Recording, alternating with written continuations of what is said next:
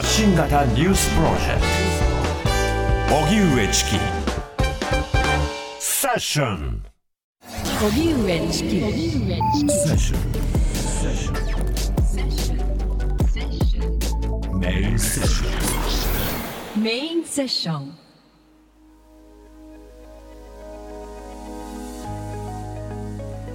人生100年時代あなたにとって幸せとは何ですか？毎月第1と最終週の木曜日はこれからの社会をリスナーの皆さんと共に考えていくシリーズ「社会をこれからどう設計していくか」この企画はみんながみんなを支える社会を目指し企業や NPO 行政国際機関などとともに国内外さまざまな社会課題の解決に取り組む日本財団とのコラボレーションでお送りしています。今日のテーマは幸せとは何か。幸せや幸福かどうかは捉え方が主観的で社会や文化によって変わるため数値化や順位付けには限界がありますがよくメディアなどで紹介される最新の世界幸福度ランキングで日本は47位です。1位はフィンランドとなっています。日本国内では経済や教育ジェンダー地域などさまざまな格差が存在していてそれをどう埋めるのか課題となっています。今夜は幸せや幸福は何か。社会の現状などを踏まえながら考えてみたいと思います。では、えー、今夜のゲストをご紹介します。スタジオにお越しいただきました国学院大学教授で社会学者の水下桐生さんです。こんばんはよろしくお願いします。お願いします。えー、水下さんは詩人で、えー、社会学者。著書にシングルマザーの貧困ブライ化した女たち居場所のない男時間がない女などがあります。はい。改めて皆下さんは普段はどういった研究をされてるんですか？まあのジェンダー論や文化社会学、家族社会学などの領域を中心に研究していますね。はい。あの例えば今日のテーマ幸福ということでいうと、はい、あの研究分野によってアプローチの仕方変わりますよね。そうですね。うん、あの幸福ってすごく主観的な先ほどお話もあったように用語なんですけれども、うん、社会学的に考えるとしたらどちらかというと客観的な生活満足度っていうのが一番割と当てはまる大きな指標ですよね。うん、あの社会学では人間ってその満足というのを相対的なものとしてあの把握する傾向が強い、うんうん、そこの特徴から考えるんですよね。それを相対的剥奪っていうふうにロバート・キング・マートンという社会学者は言ってるんですけれども、はい、人間ってあの比較の尺度って大きく2つあって1つは周りの人間に比べて横を見て、うんうん、あの幸せかどうか自分が周りの人よりも、まあ、あの豊かであるか快適であるかどうかということが1つとあともう1つ以前の状態に比べて今が良くなってるか悪くなってるかでやっぱり満足度って変わってくるんですよね。はいだから例えば調査をする際などには、はい、まあ、主観的な経済地位、はい、あなたはこの社会の中でどれぐらいの位置にいると思いますか、みたいな、そうしたものを所得とは別に聞くような調査、これ社会学であるとか、あるいは経済学などでも使われたりしますよね。そうですね。はい。あの、ただ、具体的なそのなんていうんですかね客観的な指標事実調査を行う場合と意識調査あなたは他の人に比べて自分が上だと思いますか？下だと思いますか？的なやつっていうのはどちらかというと意識調査になりますよね。だ幸せって測り方がすごく実はいろいろ複雑なものなんですよね。うん。心理学ですと例えば不安について聞いたり抑うつ感について聞いたりそしてウェルビーイング要はその幸福度とか満足度生活への満足度を聞いたりしますけれども本当にアプローチによって様々ですがそうです、ね、宮下さんがこの幸福研究といって連想するのはどういったものですか？そうですね。あのジュリエット・ショアという私が敬愛しているあの社会学者がいまして以前ハーバード大学にいたんですけど今ボストンに行っちゃったのかな、はいうんうん、プレニテュードっていう論文があるんですけど、うん、これで人間があの、まあ、その生活満足度をどのように感じるかということを研究した結構大きな論文なんですよね。はい、あのショアはですねえっとまあ戦後豊かになっていく社会の中で、まあ、一人当たり実質 GDP が上昇すると同時に、人間の生活満足度も並走して上がっていくけれども、あ、これ、あの、事例としてはアメリカの方なんで、アメリカ国民についてなんですけれども、うん、アメリカの人たちですね、だんだん GDP 上昇していくとですね、ある程度まで並走してあの生活満足度も上がっちゃうんですけど、うん、ある程度まで生活満足度が上がるとそれ以上はあの上がらないどころかむしろ GDP 上昇しても反比例して生活満足度が下がっていく傾向が見られる。ということを見出したんですよ。これ幸福のパラドックスっていうんですよね。であなるほどと思って見たら日本もお、まあ、取り方にもよるんですけどおおむねバブル期ぐらいまでは戦後ねあの生活満足度上がってるんですけれども、はい、なんと狂乱物価の中で、うんうん、むしろ生活満足度は相対的に下がっている。うんこれいろんな考え方があるんですけれどもまあ一番大元にあるのは物的な豊かさには限度が、まあ、ありますけれども、えー、えー、人間の欲にはきりがない。ということ。それからさっきも言った相対的剥奪とまさに関係するんですけれども戦後何もないところから焼け野原になったところからあの豊かになっていく。それこそ家電3種の神器が1950年代に出てきて、はい、カークーラーカラーテレビ 3C の時代なんて言われてもう何にもないところから豊かな家電製品が現れてどんどんどんどん生活が豊かになっていく、まあ、豊かさも実感できますしそれからみんな一緒に豊かになっていきましたよね。あの日本の高度成長期というのはあの高い年率9.1%以上の経済成長と同時に国民生活の標準化平等化が進みましたからみんな一緒に豊かになれた。ところが大体80年代ぐらいになってくるとそれが頭打ちになってそれであとは周りを見てもっと豊かにとかもっと快適にもっとあのいい生活がしたいになってきてむしろ相対的な剥奪感が高まって不満が高まっちゃったんですよね。うんうん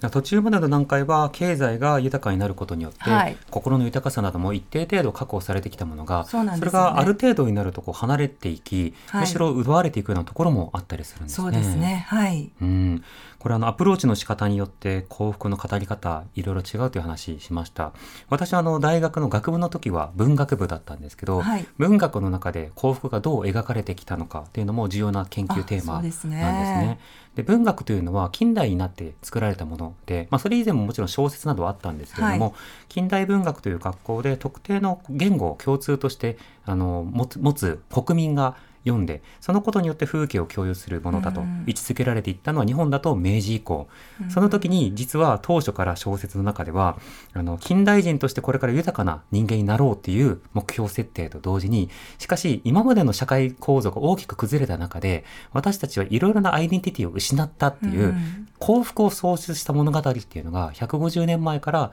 もうスタートしていた。なるほど。で同じく今度はメディア論から語ったり歴史論から語ると時代ごとに幸福イメージって変わってるよねと、うんうん、まあ、例えばディズニー映画なんか見てもその女性の幸福の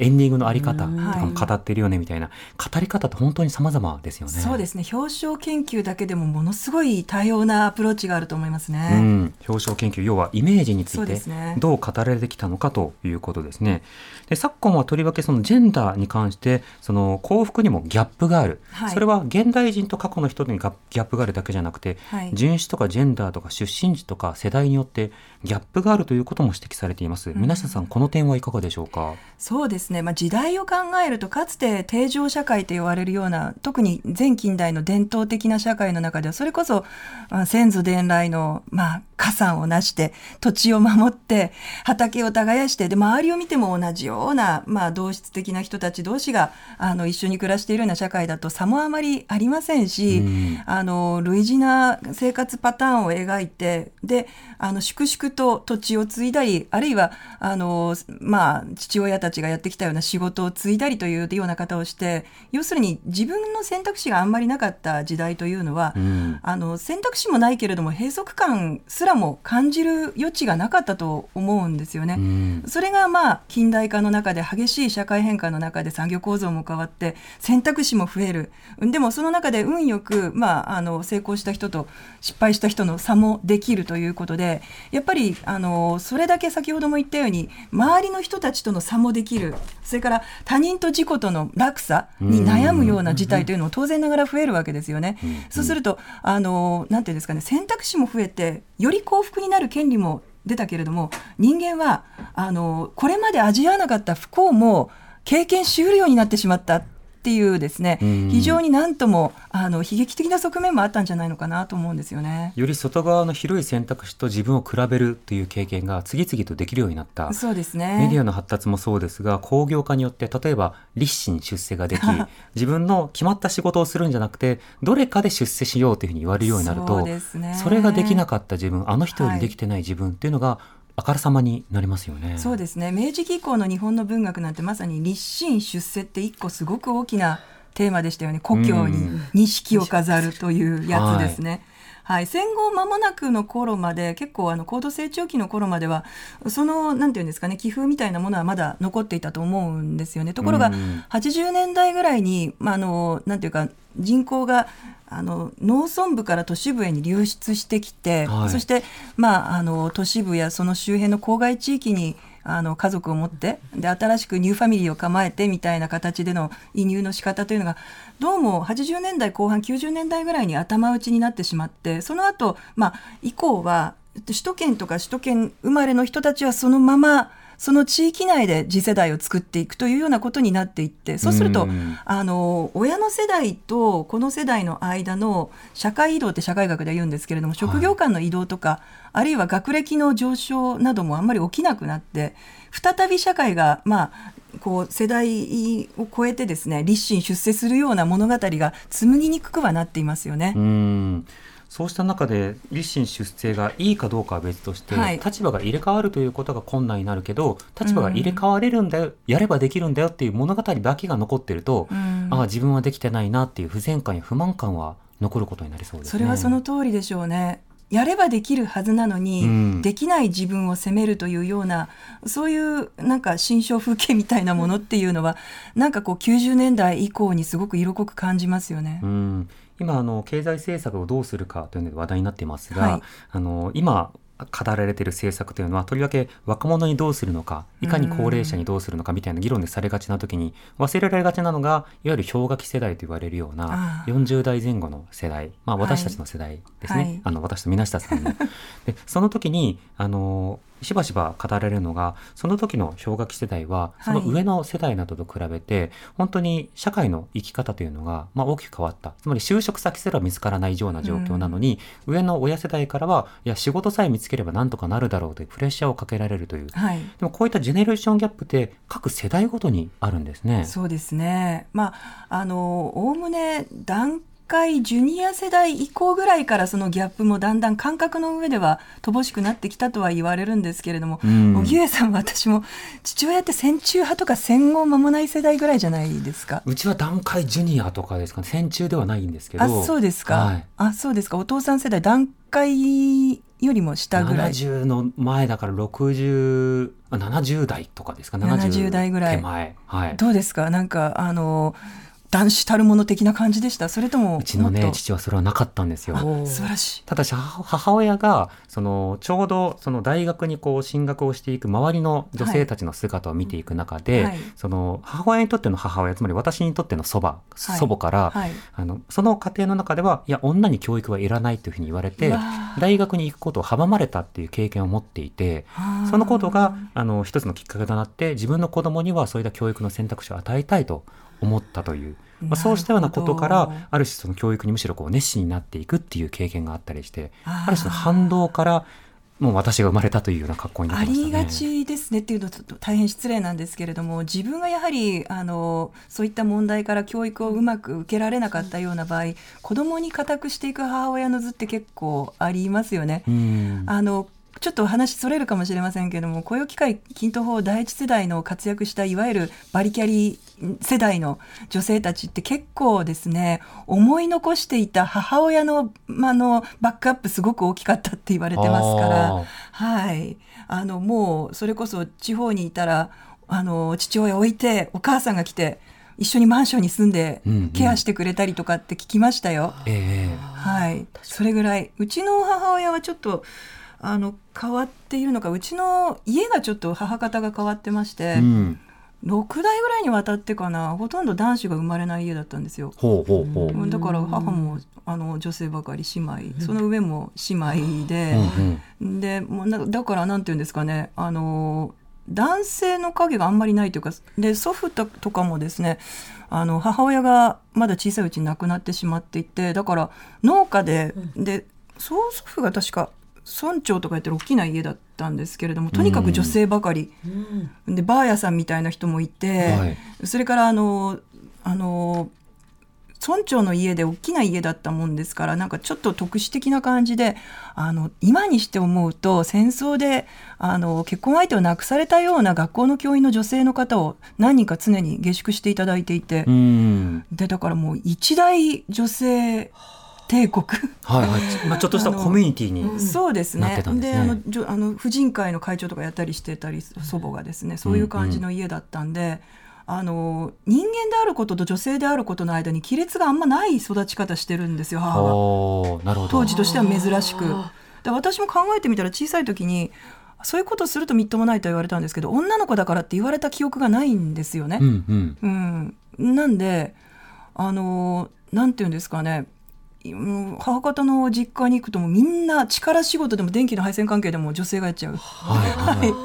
い、やれないっていう感覚はなかったんですね。それが逆に学校に行って中学校高校となってくるとなんか女子たちが妙に思春期で色気づいてくるっていうのは失礼なんですけど、はいはい、でなんかこう一歩男子から引く身振りをジェンダー化されていくそうそうそう。アップルの言う見えないカリキュラムを内面化していくのを見て、うんうん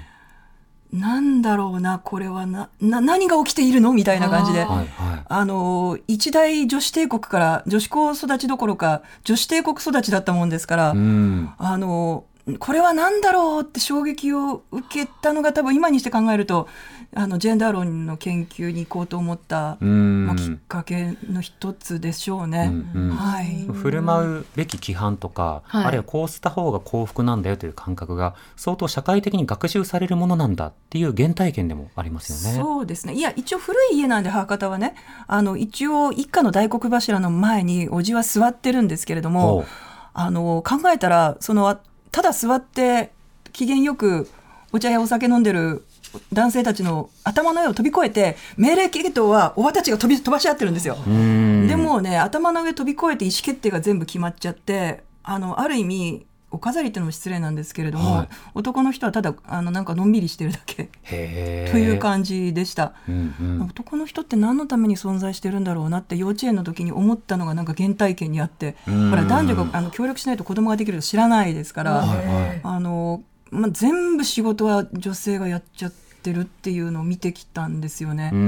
だからちょっと私育ちがちょっと変わってるのがあのいろいろ影響あるのかもしれないです。はい。いろんなその育ちの中でその時代ごとのまあ社会感覚とか幸福感というものがある、はい、一方で今戦後という話も出てきたんですけど、はい、戦後日本に生まれたものの一つとして憲法日本国憲法というのがあります、はい、憲法学の観点から幸福というのはどういうふうに位置づけられるのかゲストの方にお話を伺っていきたいと思います、日本大学法学部教授で憲法学者の玉虫祐樹さんです。玉虫さんこんばんは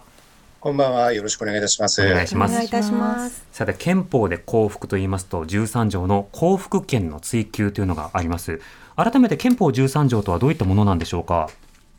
はい、えー、あのですね、日本国憲法13条というのはですね、2つの文章から成り立っているんですけれども、はい、まず第1文のところで、す、え、べ、て国民は個人として尊重されるという、いわゆるまあ個人主義の原理ですね。うんうん、これをまああの宣言した上で、まあ、第2文、次の文章のところで、まあ、生命、自由及び幸福を追求する国民の権利というものを保障するという形になっていまして、こういった国民の権利については、国政上最大の尊重を必要とするという形で規定をしています。うんで、ここでいうその幸福追求権というのは、まあ、憲法が保障しようとする、まあ、自由全体といいますか、自由一般というものを意味するものと言い換えていいと思うんですけれども、うん、この場合、あの憲法の条文で明確に保障されている、例えば表現の自由であったりとか、職業の自由であったりとかっていった、そういったあの明文保障といいますけれども、こういった保障のほかですね、憲法では明確に言及がないような、いわゆる新しい自由、新しい権利といったものもここの中に幸福追求という形で含まれてくる。いうふうに思います。まあ、言ってみれば、あの、人が自由に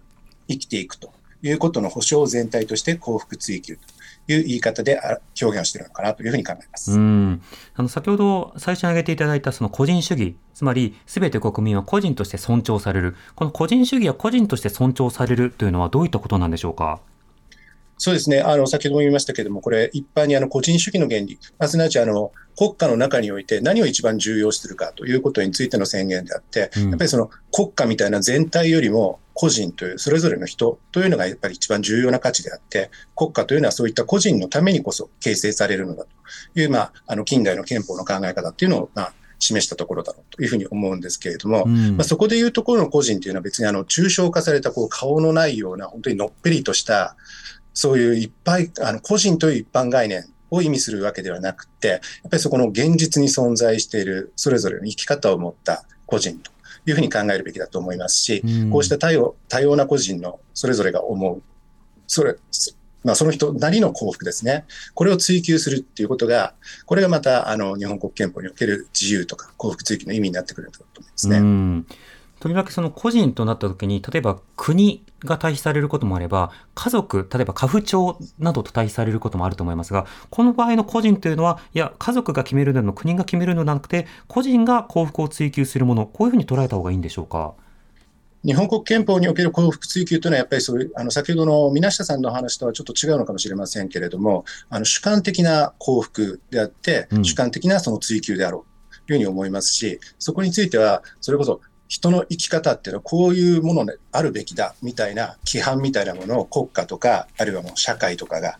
勝手に作り上げて、まあそれにこう、わそれで枠付けるというかですね、人の生き方っていうのはそこから外れないようにすると、そういうような意味での幸福ではなくて、やっぱりそれはそれぞれの人の感じる幸福というふうに考えた方がいいんじゃないかな。と思いますね。うんこの憲法13条、あのなかなか抽象的な条文だなというふうに思われる方もいるかもしれませんが、つい先日、まあ、昨日ですね、はい、この憲法13条をめぐっての違憲判決というのもありました。それが最高裁で性同一性障害に関する特特例法、特措法、これについてのあの判決が出たわけですけれども、あのこの法律についての判決、昨日の違憲判決については玉虫さんどうお感じになりましたか？はい、あの、私はすごくいい判決だったなというふうに感じておりまして、もちろん、あの、いろいろ細かいところについては精査をしなきゃいけないところもあるでしょうけれども、あの、基本的にはですね、やっぱりその性自認に基づいて生きていく、で、法令、あの、まあ、法律上ですね、そういった性自認に基づく性というものによって承認を受けていくということが、まあ、人格的な利益だということは、明確に述べているところですので、これはまあかなり重要なポイントになるのかなというふうに思いますし、これはやっぱり結局のところ個人の尊重、個人の尊厳というものにかなりこう密接に絡んでくる話なんだろうというふうに思っています。うん昨日の最高裁以外に、こういった憲法13条が話題に上がるような、例えば法律論、あるいは裁判というのは、これまでもあったんでしょうか？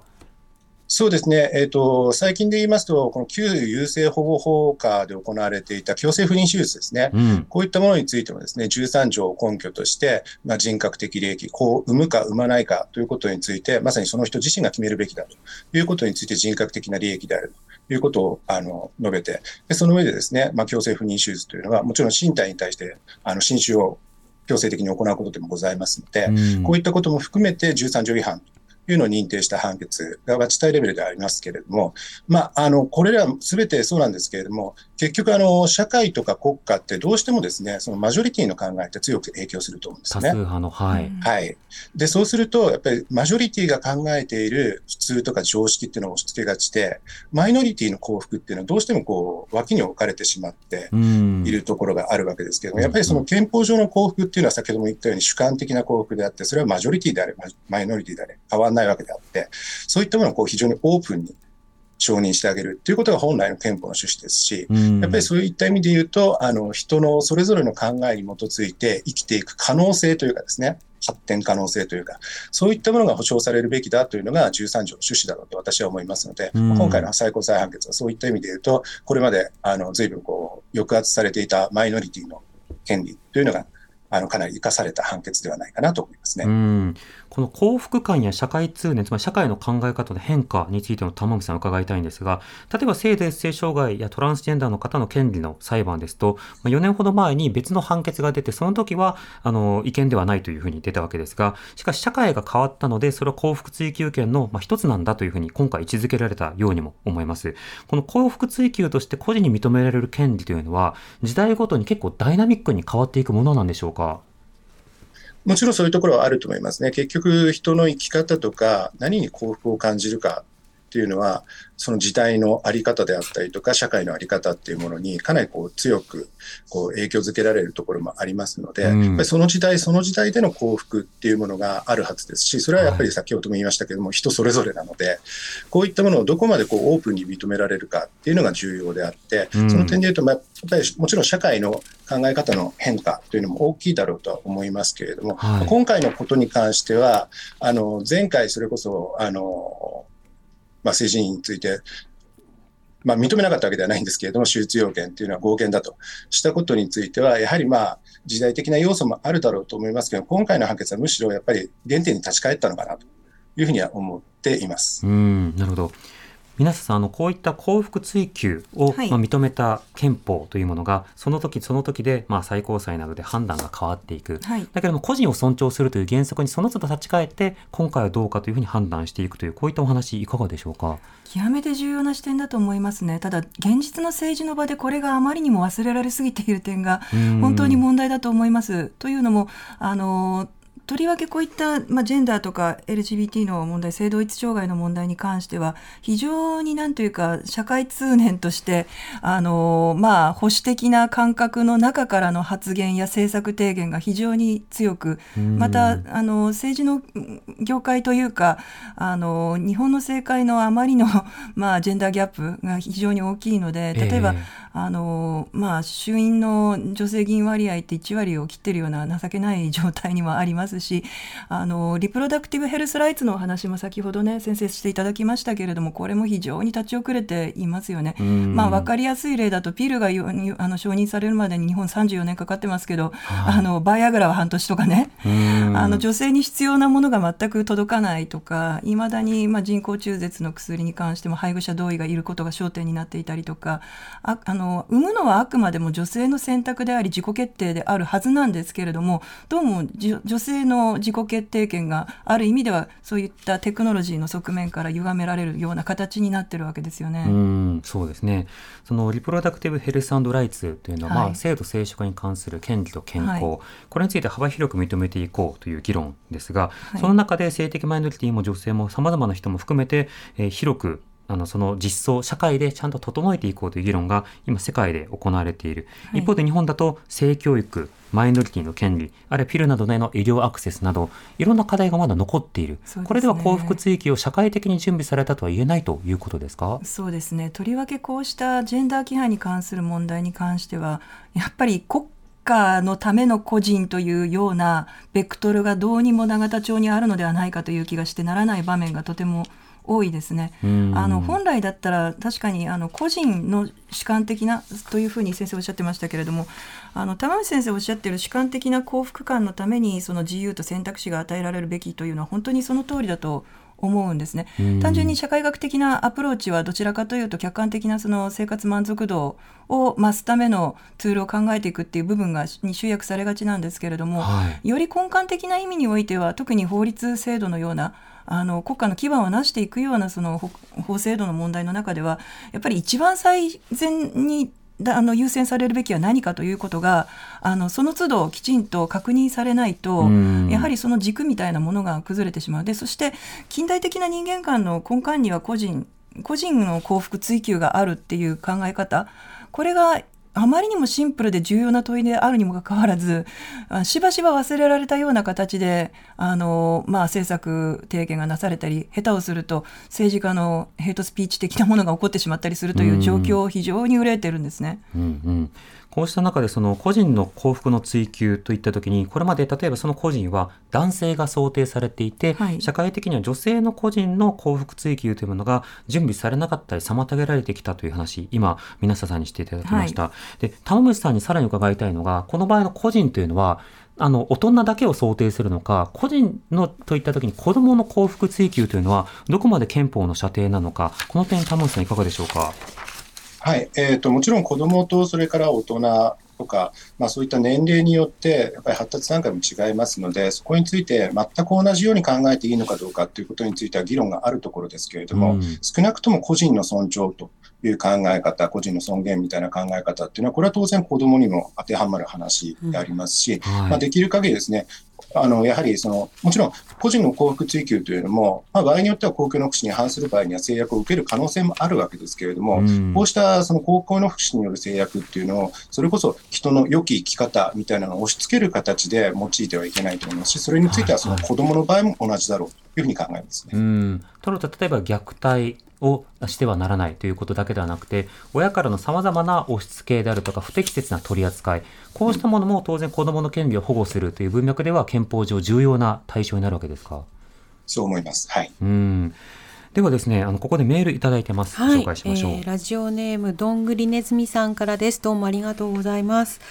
私にとっての幸せは家族、とりわけ子供たちが楽しく元気に過ごしてくれることです。逆を言えば子供たちを失うことが世界で一番怖いことです。本日のテーマ、とても興味があります。実は大学時代、幸せをテーマにした卒業制作に取り組んだんですが、周囲の人に幸せについてのリサーチをしていく中で幸せの定義は人それぞれで全ての人がお互いの幸せに対する価値観を認め合うことが社会全体の幸せにつながるのではないかという結論にたどり着きましたといただいています。はい、相互の、まあ、支え合いと、まあ、それから子どもの権利を奪わないということいろんなことを指摘していただきました。今日あの社会学者の水下桐生さんと憲法学者の玉牛祐樹さんとこれまでお伝えしていますが、はい、ここからですねでは子どもの現場ではあのどういった風景が見えているのか、はい、その現場のお話を伺っていきたいと思います児童養護施設の職員不足などを補う活動をしている NPO 法人チャイラボ理事長の大山遥さんにつながっています大山さんこんばんはこんばんは。よろしくお願いします。チャイラボじゃなくてチャイボラです。チャイボラですよね。失礼しました。失礼しました。はい。チャイボラの大山遥さんです。あの、はい、大山さんは普段はどういった活動をなさってるんですか？はい。えっと、私たちの団体は、えー、児童養護施設などを含む社会的養護という領域の施設の職員の確保と定着をサポートしている団体になっています。はい。今出てきた社会的養護、これはどういったものなんでしょうか？あそうですね。あの、まあ、虐待が主にはなってくるんですけれども、まあ、虐待などを理由にお家で暮らすことが難しいお子さんを、まあ、里親さんだったり、施設などといった、まあ、公的な責任のもとで養育していくようなことですね。はい。なるほど。今のその社会的養護、里親であるとか施設といったときに、その利用状況や割合というのはどうなってるんでしょうか？あ、なるほど。利用状況。えっ、ー、と、そうですね。今、年間で、だいたい20万件ぐらいの虐待相談対応件数っていうのが、えっ、ー、と、児童相談所っていうところに寄せられているんですけれども、はい、に入所している児童っていうのは、約3万、ちょっと待って、5千人ぐらいにはなっています。うん、はい。うんうん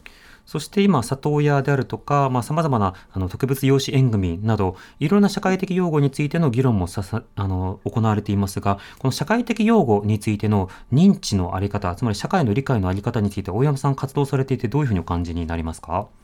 うんうんうん、そうですね。やはりその、正直メディアからの影響もあると思うんですけれども、はい、とまあ私もともと実はあの企業の人、企業で働いてたんですけど、その時は虐待のニュースとか見るたびに、そんなことするんだったら、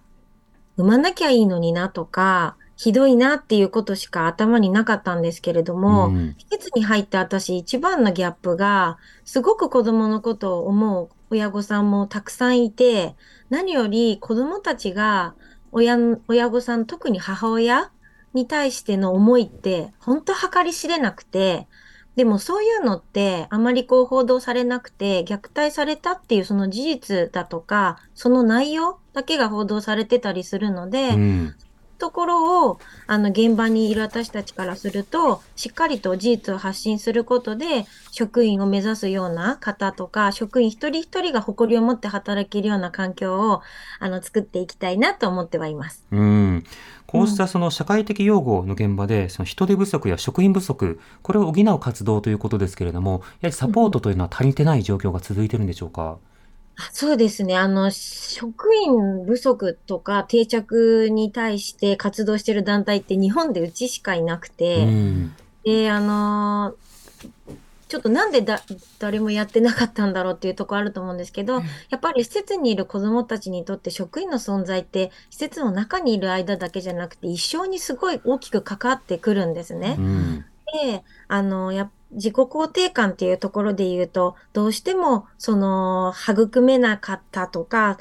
なかなかそこを高められない状態で、虐待を理由に入ってくる子たちが多いので、そういうのを回復してあげたり、根底からあなたは生まれてきてよかったんだよって、僕は生まれてきてよかったんだって思ってもらえるようにするためには、本当職員が長くあの関わるってことがすごく大事なんですけれども、あの近年子供への直接支援とか、施設を出た後の支援ってすごく増えてきていて、それはとってもとってもありがたいことなんです。なんだけれども、そもそも子供たちが自分を大事に、だから誰かを大事に、で、それを踏み台にして挑戦していこうっていうような、あの、基盤が作れていないと、そのいろんな支援がこう流れ落ちてっちゃうような部分があるので、うそういうところを、あの、しっかりと伝えていくのが私たちの、まあ、役目でもあるし、あるかなと思ってますね。うん。あのしばしばこの社会的養護であるとかあのそうした子どもへの支援という話になった時にあの時折こうニュースなどでね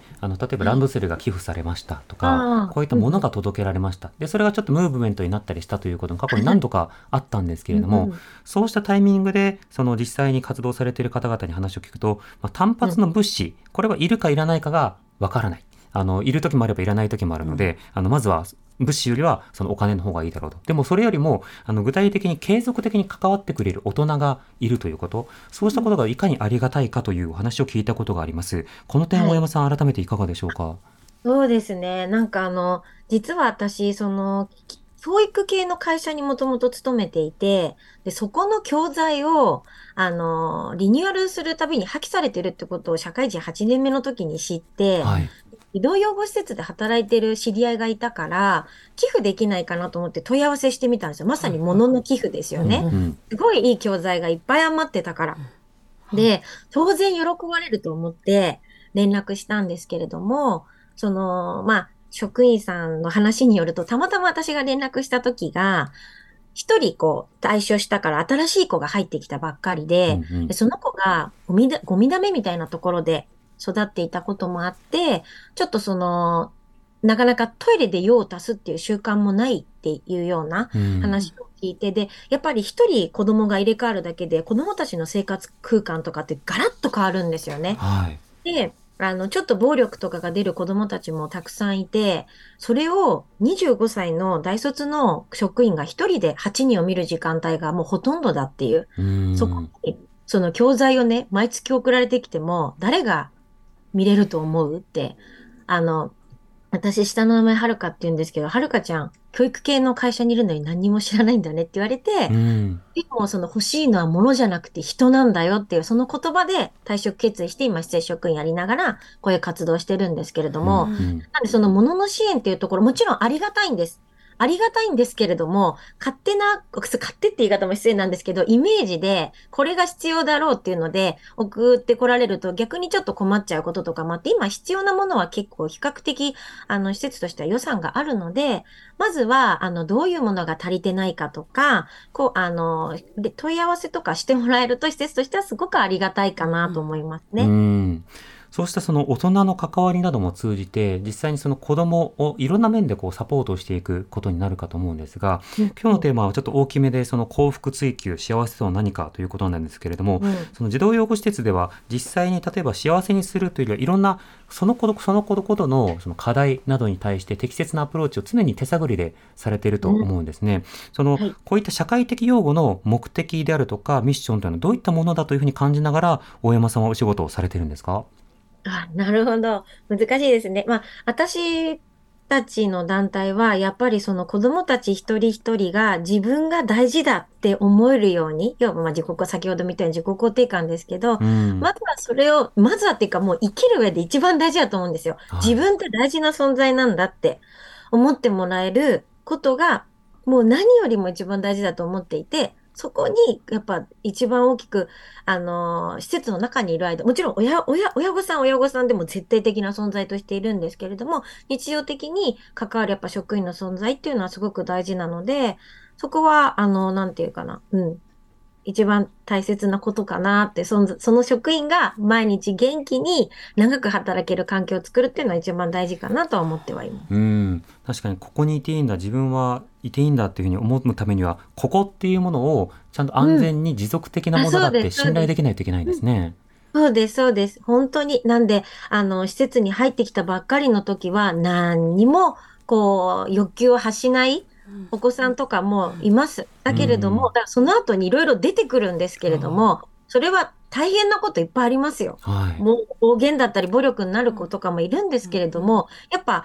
出せる、出せるっていうところはまず、まずまたそれが一つステージが上がったというか、出しても大丈夫なんだっていうような場所、ここはこういうことなんかあっても、あの、自分は見捨てられないって思ってもらえる、大事に思ってもらえるっていうふうに、それが施設に入ってくる年齢が何歳であろうとも、うん、多くの職員がゼロから関わって、あなたは大事、そして子供自身が大事に思ってもらえてるって思えるような関わりを、あの、心がけてるんじゃないかなって、私もそうですし。はい。その大山さん、あの、今、その人あの具体的な、まあ、人のサポートが必要だという話があったんですがあの、はい、いろんな例えば寄付であるとか何かしらのサポート、うん、あのリスナーの方ができないかなと思った時に今はどういったサポートがやはりありがたいですか、うん、寄付など受け付けてるんですか？あ、そうなんです。あの、実は、うちの団体、その、サービスというかね、この人材確保とか定着の事業で、あの、施設からは、まあ、ほぼもう対価をいただかず、寄付と助成金で、あの、成り立っています。理由としては、うん、施設に、広報費っていう科目で、あ、施設って国と自治体から予算降りてくるんですけど、そこに広報費っていう科目がなんとないんですよ。あ、そもそも。なので、そう。なので、広報担当を専属でつけるとかってもう、もうほぼ無無理ですし、あの、有料の求人サイトに求人出すだとか、うん、あとはホームページをそもそも持ってない施設もまだまだたくさんあるんですね。で、そこに対して寄付で理解ある方たちに、あの、お力添えいただいて、施設がいろんな情報を発信できるプラットフォームだったりだとか、あとは施設のことを知ってもらう見学会のサポートとか、うんうん、まあ、幅広くやってるんですけど、それももうほとんど寄付で運営されています。うん、なんで、ちょっと今日は短い時間だからなかなか話はできなかったんですけれども、そういう、あの、少しでもその領域に、私たちの活動に、あの、ご興味とかご賛同いただける方は、ぜひ、チャイボラで検索いただけると嬉しいなと思いますし、はい、まあ、あとは、私たちの発信している情報を SNS とかで発信している情報を拡散してくれるだけでも、うんうん、まずはなんか正しく知るっていうことから社会課題の解決って始まると思っていて、はい、正しく知ることによって得られ、なんかこう、目に入ってくる、耳に入ってくる情報って結構変わると思うんですよね。あ、いかに今まで自分が偏った情報でいろいろ判断してたんだなっていうのもあると思っていて、なんでそこに施設に預ける親御さんだったりだとか、施設にいた子供たちとかもそうですけど、そこに対する見え方とかも変わってくると思うので、うんうん、私たちの発信する情報だったり、私たちのあの発信する学習会とかに参加してもらうだけでもすっごいありがたいです。うんチャイボラでぜひ検索をしたりしながら、はい、そのウェブサイトなどでどんなサポートが必要となっているのか、うん、ぜひ知ってほしいと思います。大山さんありがとうございました。ありがとうございました。ありがとうございました。ありがとうございました。はい、NPO 法人チャイボラ理事長の大山遥さんにお話を伺いました。はい、皆さん今の大山さんのお話いかがでしたでしょうか？いや本当に重要なお仕事だと思います。あのただでさえ日本の子どもとか若い人たちって自己肯定感が低いって言われてますけれどもやっぱり同調圧力が強くてあの先ほどの玉虫先生の話ではないですけれども主観的な幸福感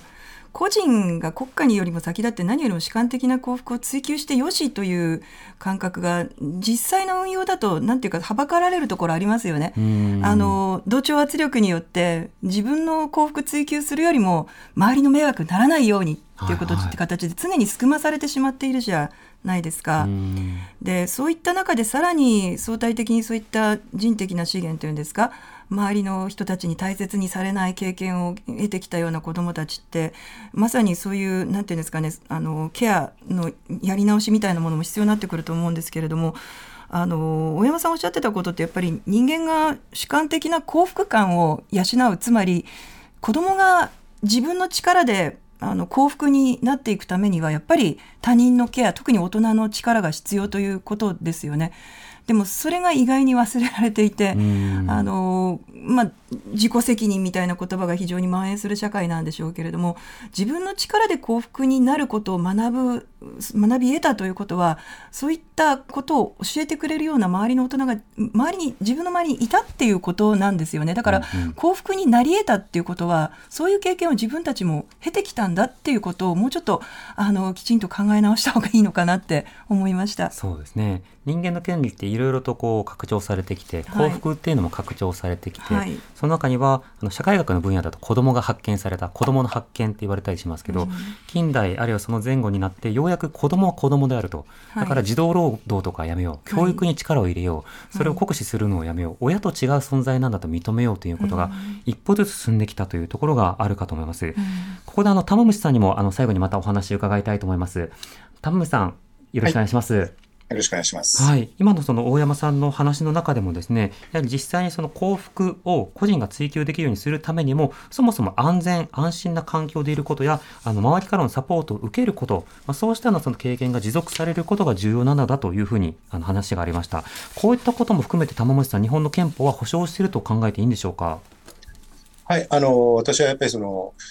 先ほど申し上げましたけど、やっぱりまず主観的な幸福というのがちゃんと実現されるということが最終的には客観的な幸福につながっていくんだろう。全体的な意味での幸福につながっていくんだろうというふうに思いますし、うん、まあ、そのためにやっぱりその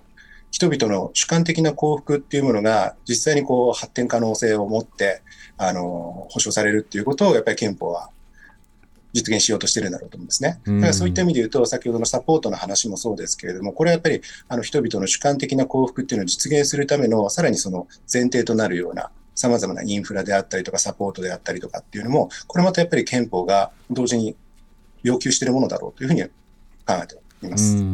そしてさらにその憲法ができた後に子どもの権利条約ができて、その子どもの権利条約に日本も批准しようというふうになった際には、この憲法が定めている子どもの権利、あるいはその他の権利というのも、さらに広げていくことは必要になってくるんでしょうか？そうですね、まあ、あの憲法上の権利、子どもの権利というのは、特別その子どもの権利というのを保障しているわけではないですけれども、やっぱりすべての人権、すべての、まあ、個人の尊重とかに、えー、とつながるような、そういった人権というのは、やっぱり子どもにあの全般的に保障されなければいけないわけですから、もちろんその権利条約の批准という問題とはまた別に、日本国憲法上どうやって子どもというものを取り扱っていくかということは、これから議論していかなければいけないところかなというふうに思います。うんさて最後に皆下さんあの、個人の幸福の主観的な話をしているはずなのに、はい、社会の話と切って切り離せない、はい、これというのはやはり重要なことなんでしょうか？とても重要なことですね。人間は一人では生きられませんし社会的存在でもありますから。たとえ一人でいても社会性が入り込んでくる以上社会的な幸福の運用ってすごく重要だなと思いました。特に子供のに関してはまさにそうですよね。幸福になるためのあるある意味では自律的な幸福感を得るためには社会的な運用支援が欠けないあの欠かせないんですけれどもあのその面がですね子どもが例えば家族に属すとか親に属すとかそういったような感覚でいるとやっぱり無効化されてしまう無視されてしまう傾向がありますよね。はい、そうした切っても切り離いあるいは幸福というのはあくまで個人化せず社会的なつながりの中で考えていくということも必要だと思います。そうですね、はい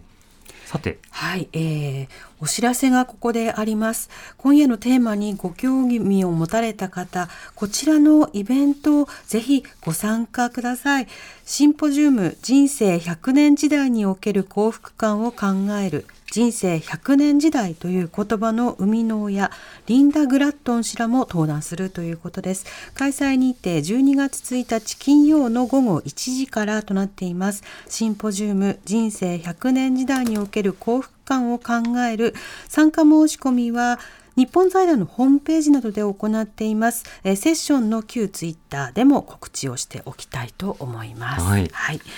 えー、今夜は人生100年時代あなたにとって幸せとは何ですかというテーマでゲストは国学院大学教授で社会学者の水下桐生さんそしてリモートで日本大学法学部教授で憲法学者の玉虫祐樹さんそして NPO 法人チャイボラ理事長の大山遥さんにお話を伺いました。皆さんどうもありがとうございました。ありがとうございました。またどうぞよろしくお願いいたします。ありがとうございました。